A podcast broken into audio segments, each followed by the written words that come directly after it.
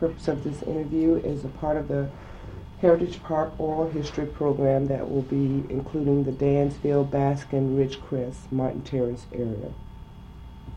Mr. Henry, Mm-hmm. you were born in the area of Dansville.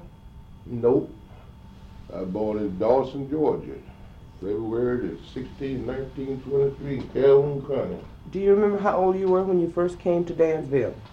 I came down in there in, in Largo here on Walsingham Road in uh, 1927. I went back to Georgia and come back to stay here in 1931. And I've been living right here on Walsingham Road, and right over there in the right side over John and Weitzel's, probably on 119th. And uh, after we left there, we come to Dansville. There wasn't nothing out here, but just the, the railroad track through here. That's all was in here. And my daddy bought 10 acres of land up there. Who was your father? Dan Henry. He bought that place. He was paying, uh, he paid a hundred dollars for ten acres. He paid five dollars a month if he had it. And then my uncle John Helen bought ten acres. Then uh, Charlie Holloway there bought here on the corner on, on Pine and Wilcox. There he paid. My daddy loaned him the forty-one dollars and ten cent to buy his. George Jones come in and bought ten. Mr. Walker bought ten acres. Deacon Camel bought ten acres. So when they sold the property to the people back then, they sold it in 10 acre plots? Back in that time, they was for taxes. Most of it coming from taxes, but my daddy bought his from a lawyer in St. Petersburg.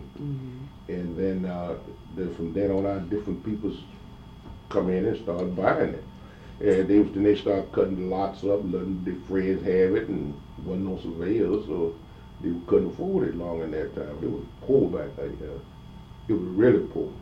And uh, they didn't have no, no, they, they didn't have no, no surveyors out here. They step it off with a, uh, you know, they step off and take a tape line. When you, s- when you say stepping off, you mean that you would count it just off like count it off with, Three, six, nine, to get your feet that way. you would just step it off and however many feet your actual foot stepped on the land, that was considered, Yep, they get so many so feet three like that. feet would give you a yard and then Yeah, you would right. go ahead and that's how many feet you would end up telling the size of your property. If it was a hundred feet, then you took a hundred steps. That's right, And that's how you got the size of the property. that's right.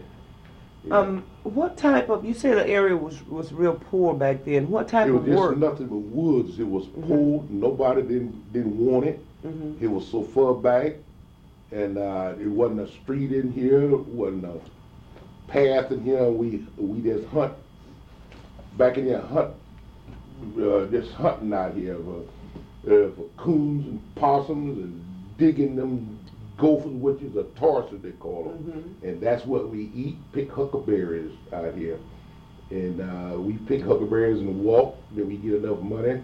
We used to take the huckleberries while the old the, the, the family was picking them. We take them and camp them down the beach over here on Indian Rock Beach, Clearwater Beach, and sell them. And that's how we make our living and catch these coons and possums. Yeah, that's our only way could we could live in here. So, and it was just poor until there wasn't a street in here.